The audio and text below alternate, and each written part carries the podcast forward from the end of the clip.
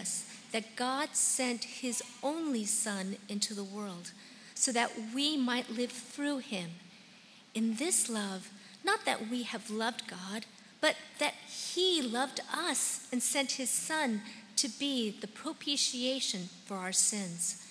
Beloved, if God so loved us, we also ought to love one another. No one has ever seen God. If we love one another, God abides in us, and his love is perfected in us. By this we know that we abide in him and he in us, because he has given us of his Spirit. And we have seen and testify that the Father has sent his Son to be the Savior of the world. Whoever confesses that Jesus is the Son of God, God abides in him and he in God. So we have come to know and to believe the love that God has for us. God is love, and whoever abides in love abides in God, and God abides in him. By this is love perfected with us, so that we may have confidence for the day of judgment, because as he is, is so also are we in this world. There is no fear in love, but perfect love casts out fear for fear has to do with punishment, and whoever has fears has not been perfected in love. We love because he first loved us. If anyone says, I love God, and hates his brother, he is a liar. For he who does not love his brother whom he has seen cannot love God, whom he has not seen. And this commandment we have from him whoever loves God must also love his brother. This is the word of God.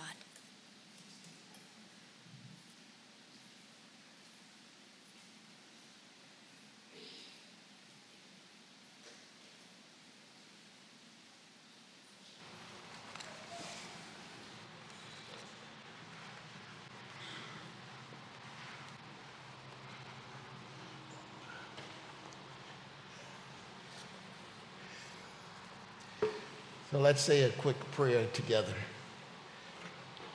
Lord God, we uh, pray that you give us a deeper understanding of your love, that you would cause your love to not only infuse us, but to guide us in all of our thoughts and dealings with others. In the name of Jesus Christ, we pray. Amen.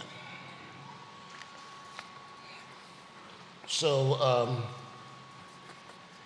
so glad to be here this morning, and contrary to what Chad said Pastor Omar is here. so we must be on our best behavior.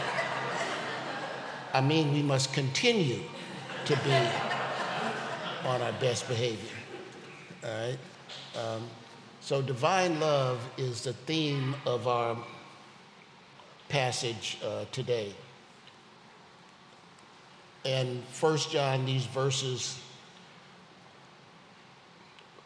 love, or in some variation like loved one, loved, beloved, is used 27 times in this short passage. And love here is always the Greek word agapao, which I will go into a little bit more later. It's the highest form of love. And it's the Greeks use three words for love eros, from which we get erotic, phileo, from which we get brotherly love, like Philadelphia, the city of brotherly love, and agapao. Uh, in Romans 5 8, we see that God shows his love, agapao, for us, and that while we were sinners, Christ died for us. And in what I call the great football passage from John 3:16, for God so loved the world that he gave his only son that whosoever believes in him should not perish but have eternal life. So I'm going to start with the story concerning the Apostle John, and I'm going to end with the story concerning the Apostle John. So in Luke 9, it says, uh, When the days drew near for him to be taken up, Jesus set his face to go to Jerusalem. And he sent messengers ahead of him who went and entered a village of the Samaritans to make preparations for him. But the people did not receive him because his face was set toward Jerusalem. And when his disciples, James and John, saw it, they said, Lord, do you want us to tell, to call down fire from heaven and consume them? I mean, they were upset. But Jesus turned and rebuked them and said, You do not know what manner of spirit you are of. For the Son of Man came not to destroy people's lives, but to save them. And this story will become more important at the end of uh, the sermon. So, love. In the passage we've read, it says God is love. God, uh, love is the very nature of God. Love is not something that exists apart from God, but God has grabbed it all up in his divine arms and he's got unique possession of it. Love exists only because God exists. It is his nature, just like light and heat are the nature of the sun. Love is God's nature. Now, just imagine our Pacific Ocean, which is the largest, or imagine the largest and deepest of the world's ocean basins.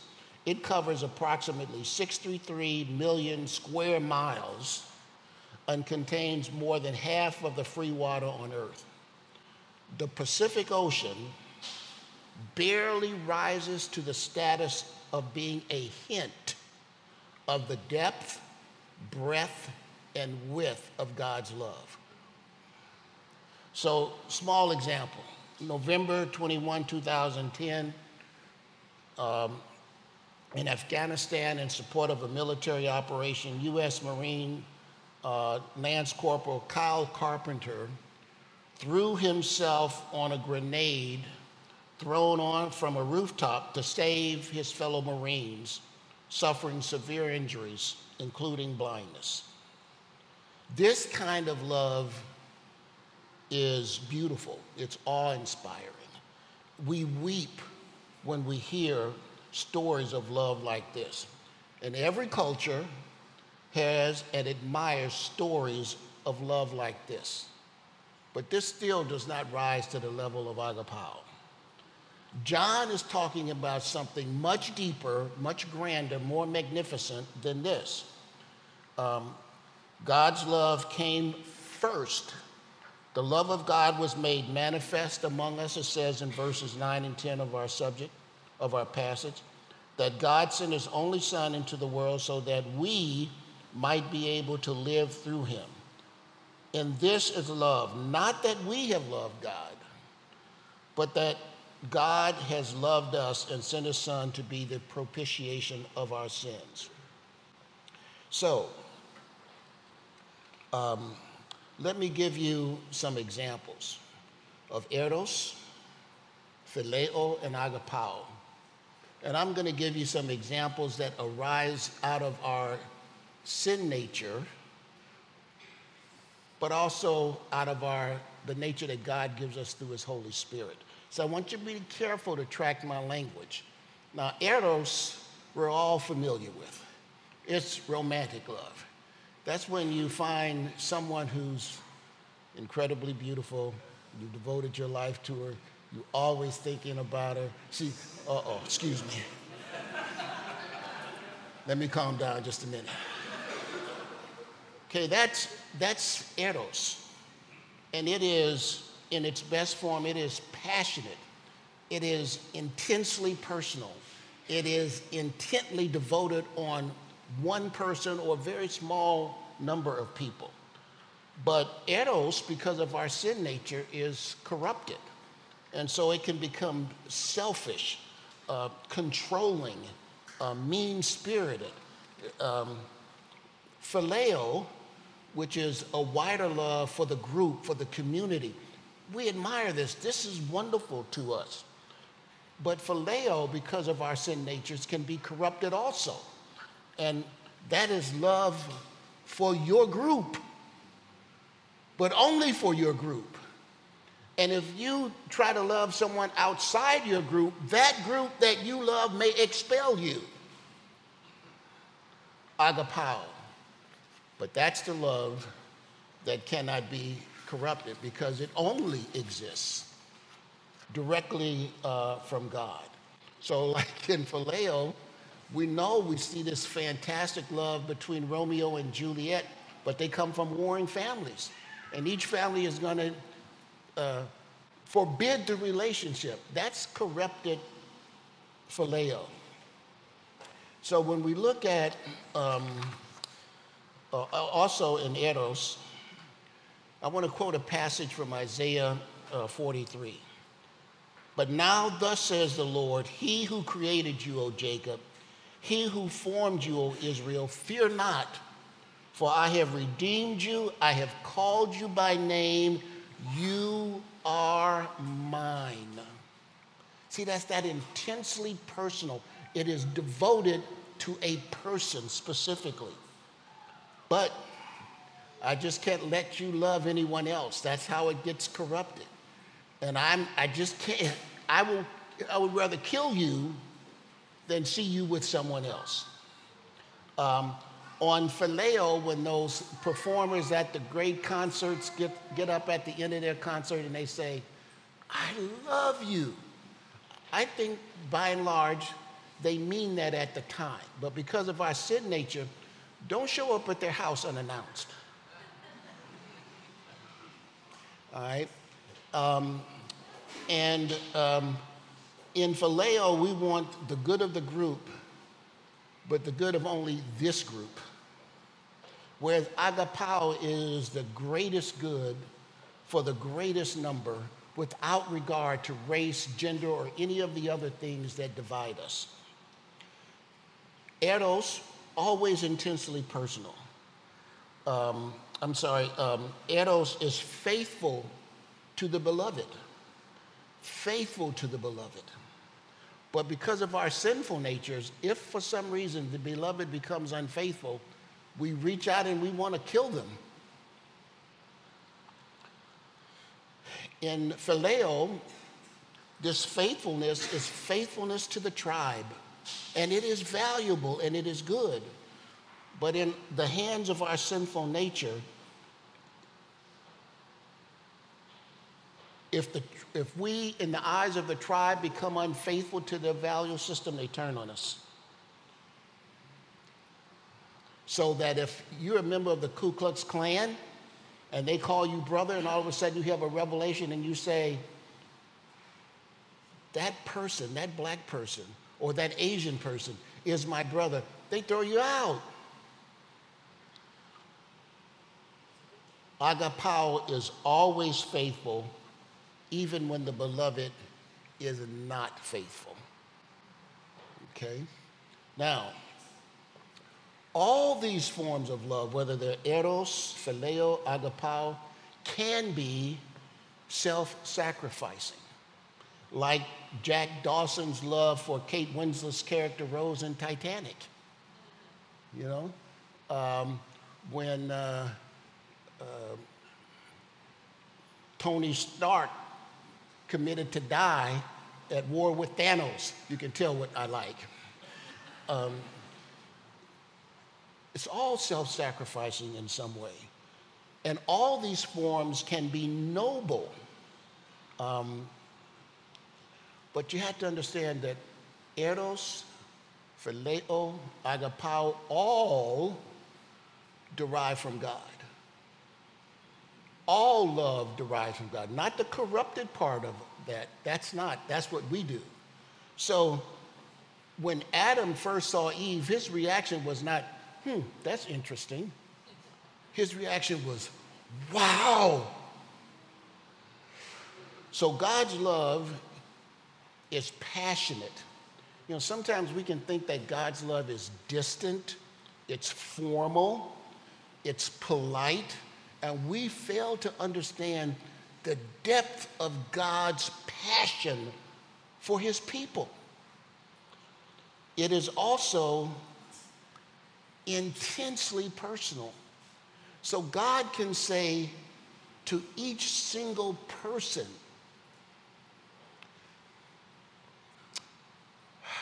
I absolutely love you. You, Elise, Scott, you're the apple of my eye. Seth, I love you. None of it is ever watered down. It is deeply, deeply personal. And yet, God has given this to all of us through Jesus Christ.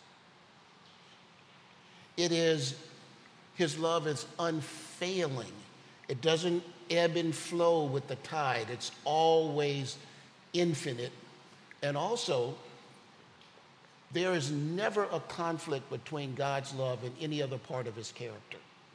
So we know that in the human nature, because of our sinful nature, eros can lead us to sin. When Dana and I were a young couple, there was a popular song, and one of the refrains was, If loving you is wrong, what? I don't want to do right.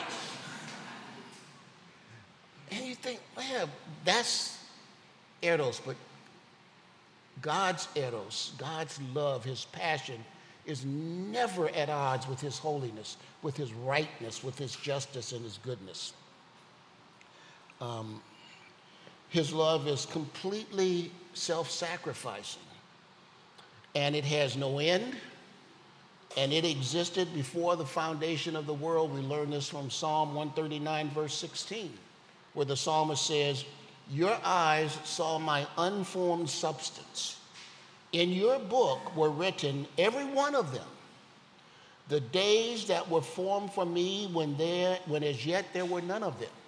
In other words, before there were days, God set his love upon us. Imagine that. Um, God's love is unaffected by time and circumstance.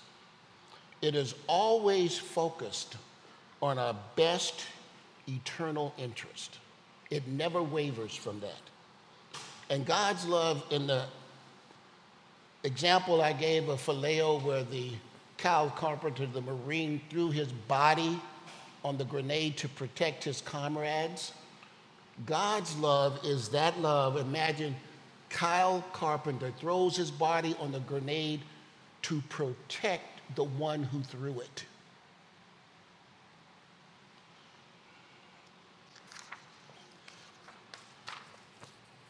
So again, it's passionate. When I first came to Christ, I used to think that God's love was kind of distant, um, it was theoretical, um, and it was concerned about me, but it wasn't focused on me. And then when I became a Christian, I, I slowly began to realize that God had this passionate love for me in all my sinfulness. Knowing that I would die, I mean, that I would be a sinner, he still continued to die on the cross for me. Next point I want you to know is that not only is God love, but his love frees us from the fear of eternal damnation. Verses 17 and 18. By this is love perfected with us, that we may have confidence for the day of judgment. Because as he is, so also are we in this world. There is no fear in love, but perfect love casts out fear. For fear has to do with punishment. And whoever fears has not been perfected in love. Now, that was a verse that used to confuse me. Fear, love, perfect love casts out fear. Well, I said, well, I love God, but you know, I'm still afraid of pit bulls. I'm afraid of crocodiles and alligators. And if you drop me off in the middle, middle of some African plain, I'm going to be shaking in my boots by some lion coming around. That's not what it's talking about. The fear that grips us, regardless of the age in which we live, regardless of our culture, is the fear it tells us of judgment of punishment because inwardly we know we have sinned. We know we have fallen short of the glory of God.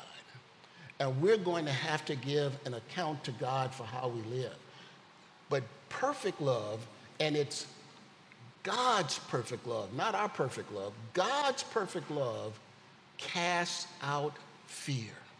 So I had a, we invited, um, I always call him Pastor Fred, to our house uh, last week and after, after church. And because I'm now, I just celebrated the 36th anniversary of my 40th birthday. and so I'm now able to look at the runway and actually see the end of it. I know at some point I'm going to die. Well, I've always known it, but it never was real to me. You know, when you're 20, 30, it's just not real. It's real now. I know that there is an end to my runway. I don't know whether that's tomorrow or 10 years from now, but I know that the runway has an end. And I've been, I'm, embarrassed to say, troubled by it. When I die, and I've been struggling should I get cremated or buried? When I die, will God be there to greet me or will be something else there to greet me? And I've been praying about this and worrying about this. And I shared this with Fred and Dana um, at brunch on Sunday. And they just, op- they ministered to me profoundly. Um, so eternal damnation is separation from God. But Dana had been telling me, look, Bill, it says, and I say Psalm 23 at least once a day, every day for the last 10 years. And for the first time, there's this phrase As I walk through the valley of the shadow of death, I will fear no evil, for thou art with me. Thy rod and thy staff, they comfort me. All of a sudden, I got it. See, the rod was what the shepherd used to beat away enemies. And the staff was what the shepherd used to keep the sheep in line so they don't fall down a ditch. So thy rod and thy, together they comfort me. As I walk through the valley of the shadow of death, I will fear no evil. I don't have to worry about what's going to be there to greet me. Why? Because thou art with me. It finally got through this thick skull. I know most of you, you dealt with this long ago and it was solved. I didn't really get it into my heart until last Sunday. And then Fred told this marvelous story. If he wasn't here, I would say it originated with me, but he's here and I have to give attribution or he'll call me out. He said there was a father driving uh, his daughter in the car. She was in the back seat and a, a bee flew in the window. And she was scared to death and she was screaming and, and kicking and, Daddy, Daddy, Daddy. And he says, Honey, it's all right. It'll be all right. And he reached out like that and she's still screaming, screaming, Daddy, I'm gonna get stung. And he said, Sweetheart, it's okay. And she was not convinced. And then he turned and he looked at her and said, See, the stinger is in my hand. This is what Jesus Christ has done for us. The stinger is in his hand. We don't have to fear death. Death is just a passage into his holy and divine presence. We are there already because of the Holy Spirit, but now there will be no division between us when we come. And I just celebrated with God for freeing us from the fear of eternal damnation. What a gift from God that He would be so concerned about us as to make this clear. Now, God's love for us compels us to love others. He said, If God so loved us, we ought also to love one another.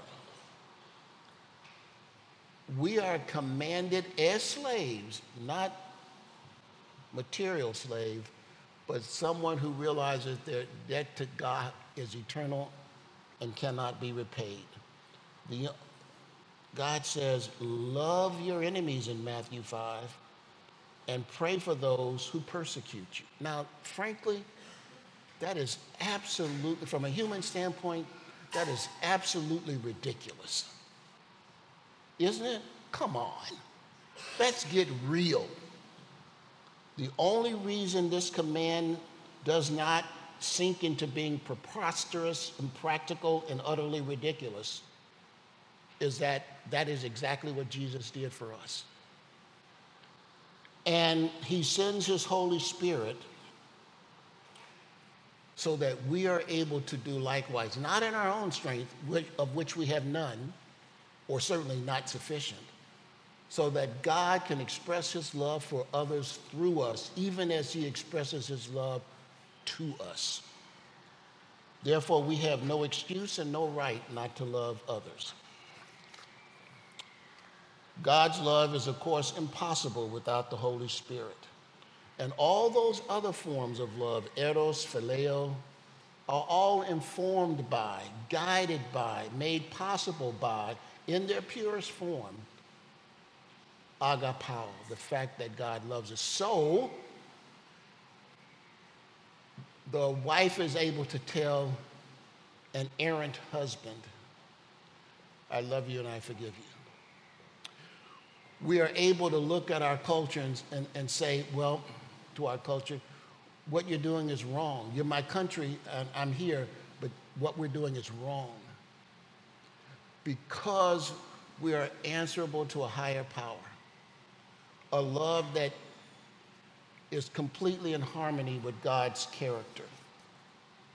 So let me close with this as I told you I would begin with a story about John. I want to end with a story about John. When Jesus rebuked John for wanting to call down fire on the Samaritans, he said to John, You don't know what manner of spirit you are of. But let me tell you, John's statement made a lot of sense to all the other disciples. They were going, nodding in agreement until Jesus spoke.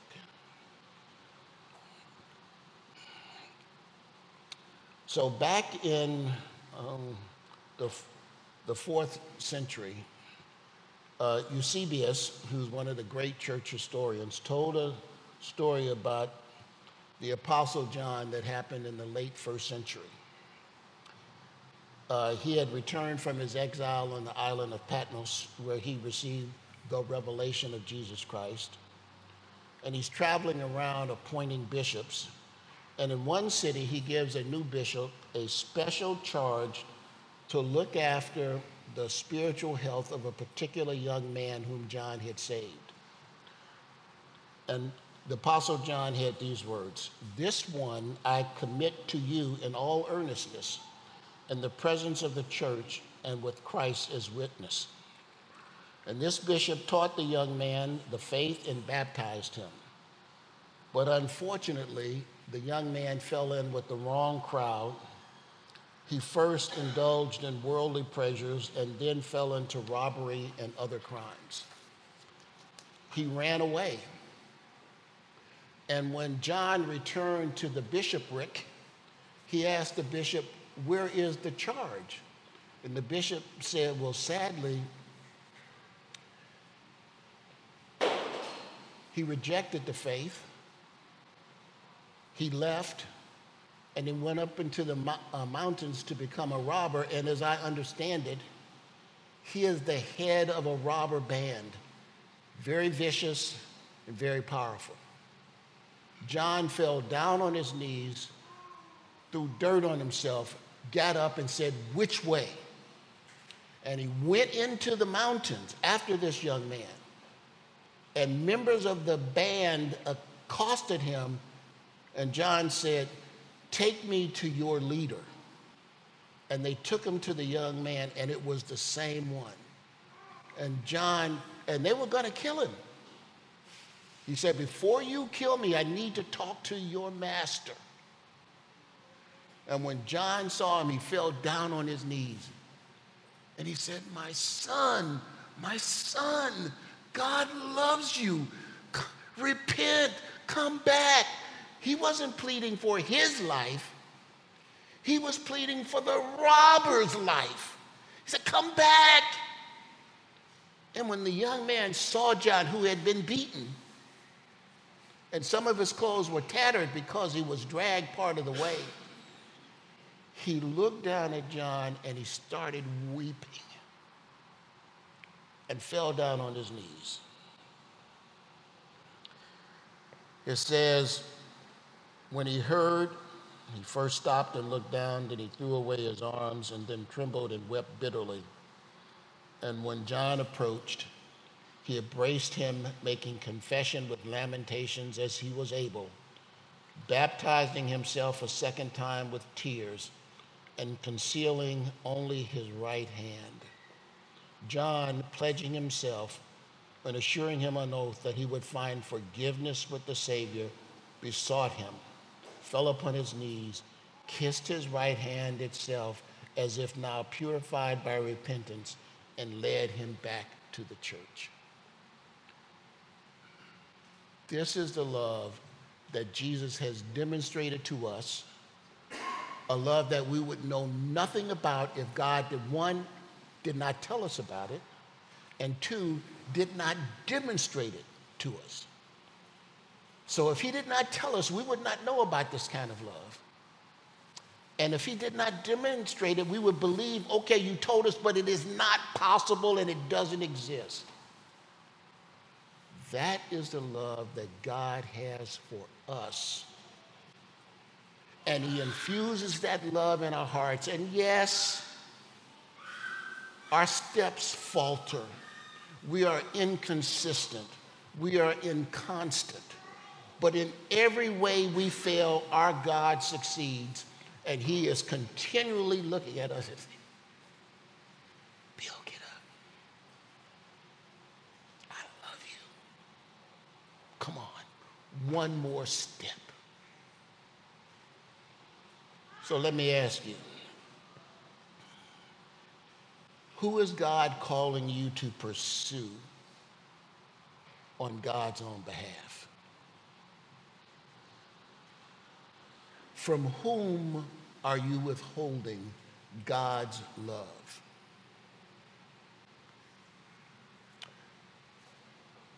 Is there somebody who has wronged you, genuinely wronged you, and you are harboring deep hurt and resentment? but you have not prayed for them. Or if you have prayed, you have prayed for judgment to come down upon them and not for God's love to envelop them.